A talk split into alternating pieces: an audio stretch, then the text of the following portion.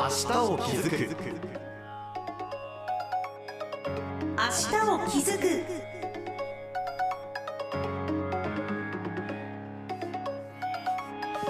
おはようございます。 HBC アナウンサー森優香です。今月からスタートしたこの番組、明日を築く。私たちが暮らす社会や地域の課題に気づく、そして新しい未来を築く、2つの気づくをテーマにお送りしていきます。この番組では毎回さまざまな分野で明日を気づく活動をしている企業や団体、自治体の方をお迎えしてお話を伺っていきます。今日は6年半ぶりの開催が決定した札幌国際芸術祭、通称サイアフ事務局統括マネージャーの細川麻美さんにお越しいただきました。細川さん、よろしくお願いします。よろしくお願いします。6年半ぶりの開催、本当に久しぶりですね。そうですね。待ってましたって感じですか？いや、待ってましたなんですけど、はい、準備が始まるともう結構あっという間な気になってますね。はい、後からお伺いするんですけど、今年の開催ね、はい、冬って伺ってるんですけど、もうこの時期から準備は始まってるんですか？そうですね、準備とすると芸術祭3年に1回なので、はい、なんか3年間何もしてないんでしょって思う方もいるかもしれないんですけど、うん、結構細かい準備を長期的にしているので、はい、もう1年前となってくると、はい、本当に忙しくなりつつある状況にはなってますね。忙しいですか？そうですね。そんな中ありがとうございます。でもいろいろとお話今日は聞かせてください。はい、楽しみにしてます。ではまず札幌国際芸術祭、スタートが2014年と伺いました。どういう目的でスタートしたんですか？皆さんきっと芸術っていう言葉だけだと、はい、いや音楽でも演劇でもとかいろいろな分野あるんじゃないと思うかもしれないですし、うん、はい、初回の芸術監督でゲストディレクターが坂本龍一さんだったので、はい、うん、なんか音楽のフェスティバルって思った方もいらっしゃるみたいなんですけれども、はい、札幌国際、芸術祭とするとですね、現代美術、はい、現代アートと言われるものとか、あとメディアアートというものを、はい、紹介をするということで始まっていて、うんうんうん、その目的というと、はい、やっぱり札幌の皆さんに新しいアートとか新しい表現というのを、はい、もういち早く見ていただいて、はい、いろいろな刺激を受けていただきたいということで始まってはいるんですけれども、うん、はい、ただ一つの重要な背景にちょっと難しいんですけど、はい、文化や芸術によって街自体が活性化されるという創造都市っていう考え方があるんですね。はい、でその創造都市になりますっていう宣言を札幌市は2006年にしているんですよね。はいはい、実はそういった背景が大きな動きになって、はい、札幌国際芸術祭という、3年に1回の芸術祭の開催につながってきています。うん、だからアートをきっかけに街を元気にするって、そうですね、はい、その一つの足がかりとしてこの国際芸術祭がスタートしたっていう感じなんですね。はい、で本来だったら3年に一度の開催ってことで、前回が2017年の開催でしたよね。はい、だから本来だったら2020年に開催される予定だったんですけど、コロナの影響で中止になってしまって、はい、で今度6年半ぶりの開催、改めて会期をまず教えていただけますか？はい、会期としてはですね、年明けですね、2024年の1月20日から2月25日となってるんですけれども、うん、実はその前後にも芸術祭って一つの会場だけではなくて、複数の会場、はい、例えば、芸術の森美術館であるとか、同立近代美術館、モエレルマ公園といったいろいろな会場を使って芸術祭を開催する予定になっていまして、全部が一緒というよりはその会場ごとに少し時期がずれてくるんですけれども、まとめていろいろなものが見られる時期というのが、はい、今申し上げた通りの年明けの1月20日から2月25日という日程になっています。わかりました。じゃあ今まとめて言うと1月の20日から来年の2月25日、はい、っていうことですけど、それこそ前後にいろいろといろんなイベントがあるので、はい、詳しいことはホームページ見るのが一番、はい、わかりました。そしてありがとうございます。おっしゃっていただいて、そして今回初めての冬開催なんですか？そうなんですよね。一番初めの初回の2014年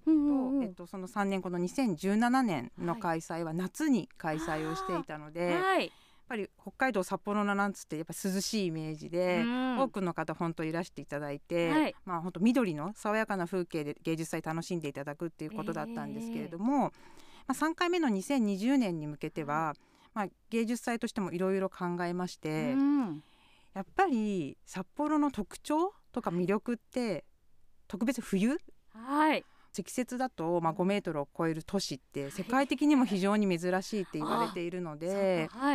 まあそういった特徴をどうやって逆に伝えていけるのかっていうのを考えた場合に、冬開催っていう大きな舵を切ったんですよね。でそれで準備をしていたんですが、やっぱりコロナの影響でまあ中止になってしまったので、開催されてれば前回に引き続きっていう言い方ができたと思うんですけれども、実際は開催できなかったので、それを考えると通算6年半という形になってきますね。じゃあ本当雪じゃないですけど、いろんなものが積もり積もっての、今年冬開催ですね。具体的にはどんな内容になる予定ですか？そうですね、今回のテーマが、ラストスノーというテーマにしているんですよね。やっぱり、そのテーマを決めるのは芸術祭の、まあ、リーダーというか監督の、私たちは、ディレクターというふうに呼んでいますけれども、小川秀明さんといって、今はですねオーストリアのリンツというところで活動されている方で、でその方にいろんな方針方向性を決めてもらっている中で、でテーマがラストスノーということなんですけれども、やっぱりそれ自体はですね、ちょっとなんかラストスノーって聞くとどういうイメージ？いやもう直訳すると、最後の雪ですよね。なんかどちらかというとこうマイナスというか、なんかネガティブなイメージですか？なんか、まあ、そうです。ラストってつくとなんかちょっと寂しくなるようなイメージがちょっとありますね。なんかそれって面白いなと思うのは、ラストっていう言葉自体はそれこそ切なかったりとかするかもしれないんですけど、なんか札幌の例えば雪で苦労されてる方にラストスノーって言ったら、いやもう本当いいよね雪ってみたいなことをおっしゃる方もいるじゃないですか。なんか実はそれが本当にテーマになっていて直結しているのは、実はそのラストっていう言葉は最後のっていう意味の他に、時間的には一番最近のっていう意味もあるんですね。そうか。なので森さんにとってのラストスノーと、私にとってのラストスノーは多分違うんですよ。なるほど。となると実はこれはディレクターによればですけれども、皆さん一人一人がラストスノーっていうのが違うはずで、それが記憶なのかもしれないし、実際にこう手に取ったものかもしれない。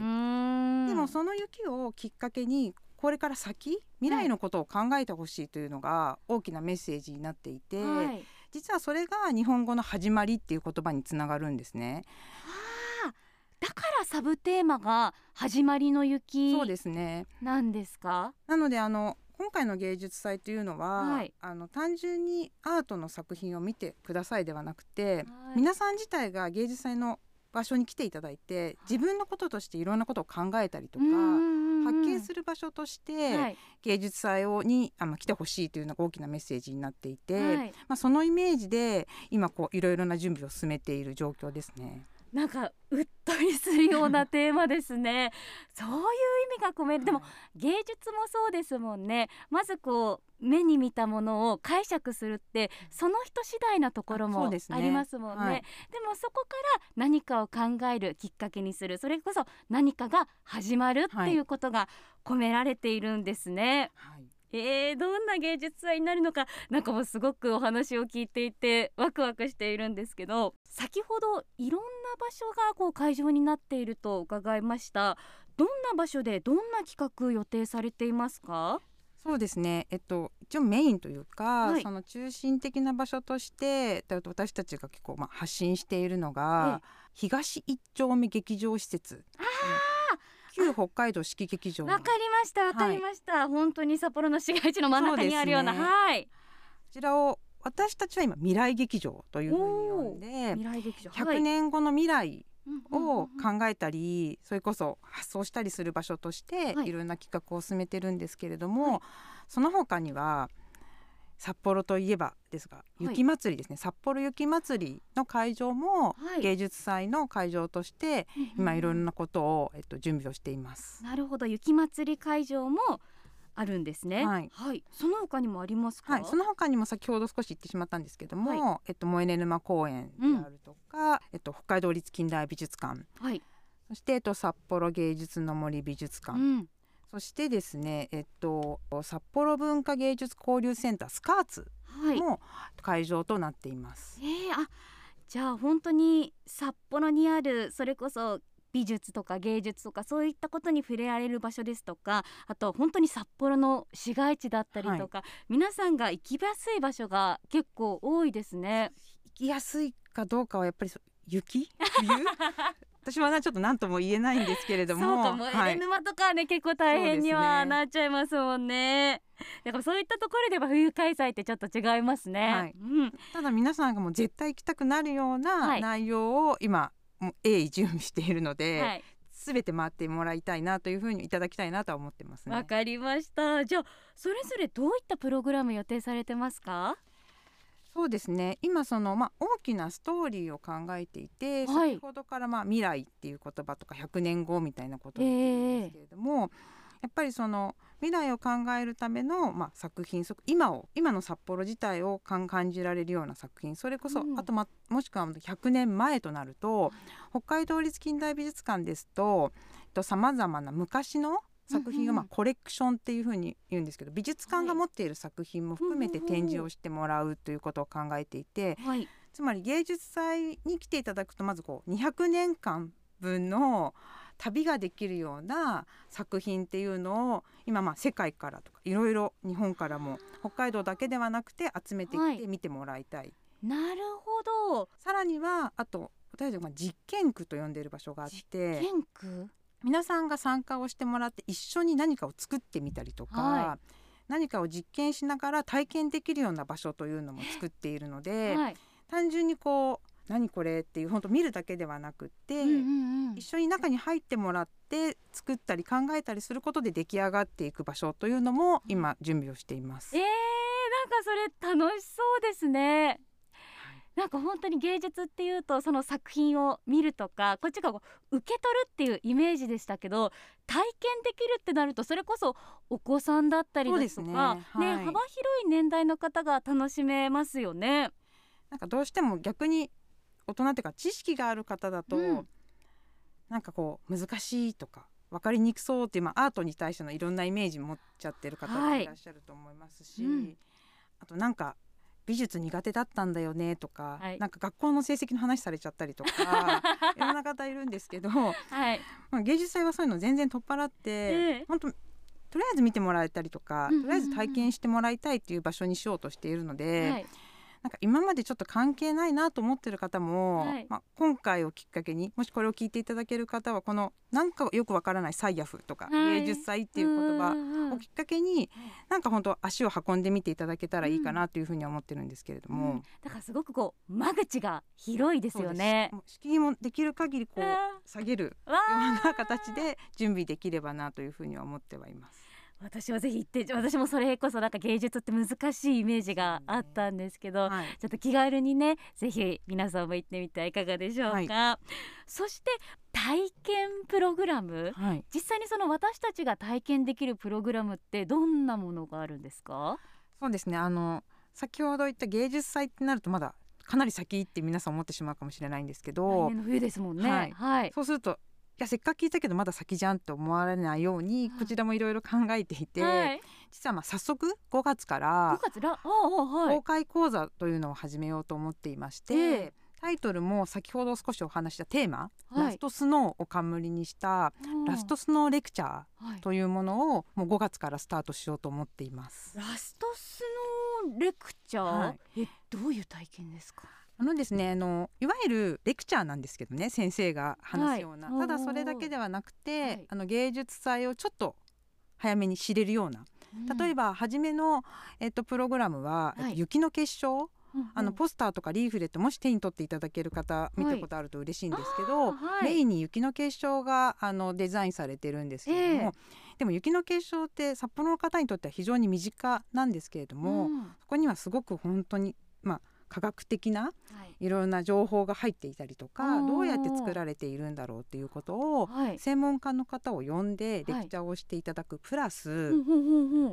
今よく聞くプログラミング、簡単なプログラミングで実際にじゃあ雪の結晶を作ってみようというワークショップをセットにしたレクチャーのプログラムを今5月の13日に今開催しようと思っていまして、その受付をウェブサイトを見ていただけると申し込んでいただけるようにはなっています。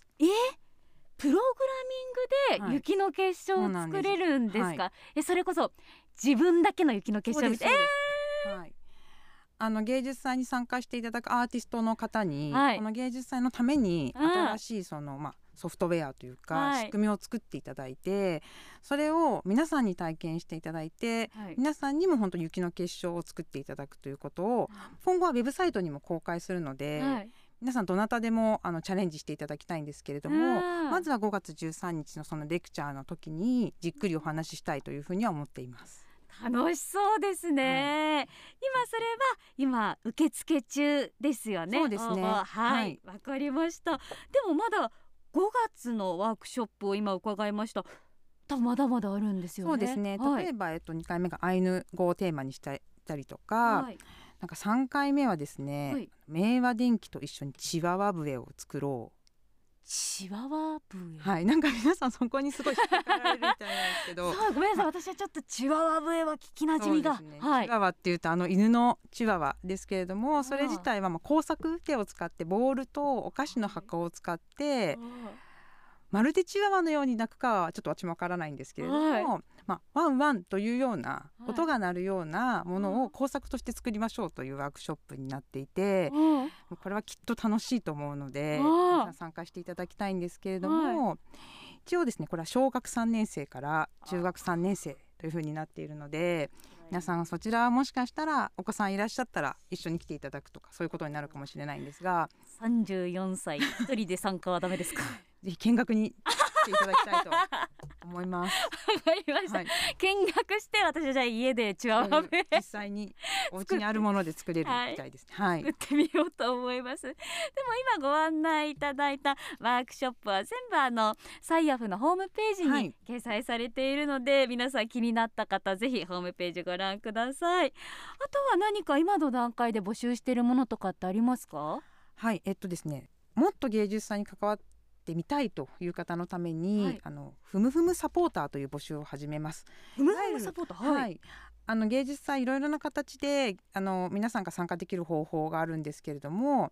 一緒に準備をするであるとか、一緒にお客様に例えば情報を伝えていただくような役割というのも、一般的にはボランティアみたいな形な、言われたりもしますが、今回私はふむふむサポーターという形で募集も、ウェブサイトに間もなく公開をされる予定なので、単純にお客さんではなく一緒に作っていただきたいなと本当に思っているので、ぜひそちらもウェブサイトでチェックしていただければ嬉しいなと思っています。より一層サイアフを楽しめそうですね。一緒に作っていただける仲間を私たちもいつも探しているので、チェックしていただけると嬉しいです。わかりました。ありがとうございます。さあ、札幌国際芸術祭、通称サイアフ、来年の1月20日からとは言っても、もうこの段階でいろいろとね、盛りだくさん関われることがあるんですね。そうなんです、では最後に細川さん、今お聞きいただいているリスナーの皆さんに何か一言ありますか？本当に会期来年の1月20日とは言ってるんですけれども、少しでも早く皆さんにも楽しんでいただきたい、興味を持っていただきたいということで、もう間もなくプログラムスタートしますので、皆さん早めからどんどん楽しんでいただきたいと思っていますので、引き続き本当ウェブサイトをチェックしていただいて、あと本当に遠方の方は1月20日現地でお会いできるのを楽しみにしています。わかりました。本当に今日はワクワクするようなお話たくさん伺いました。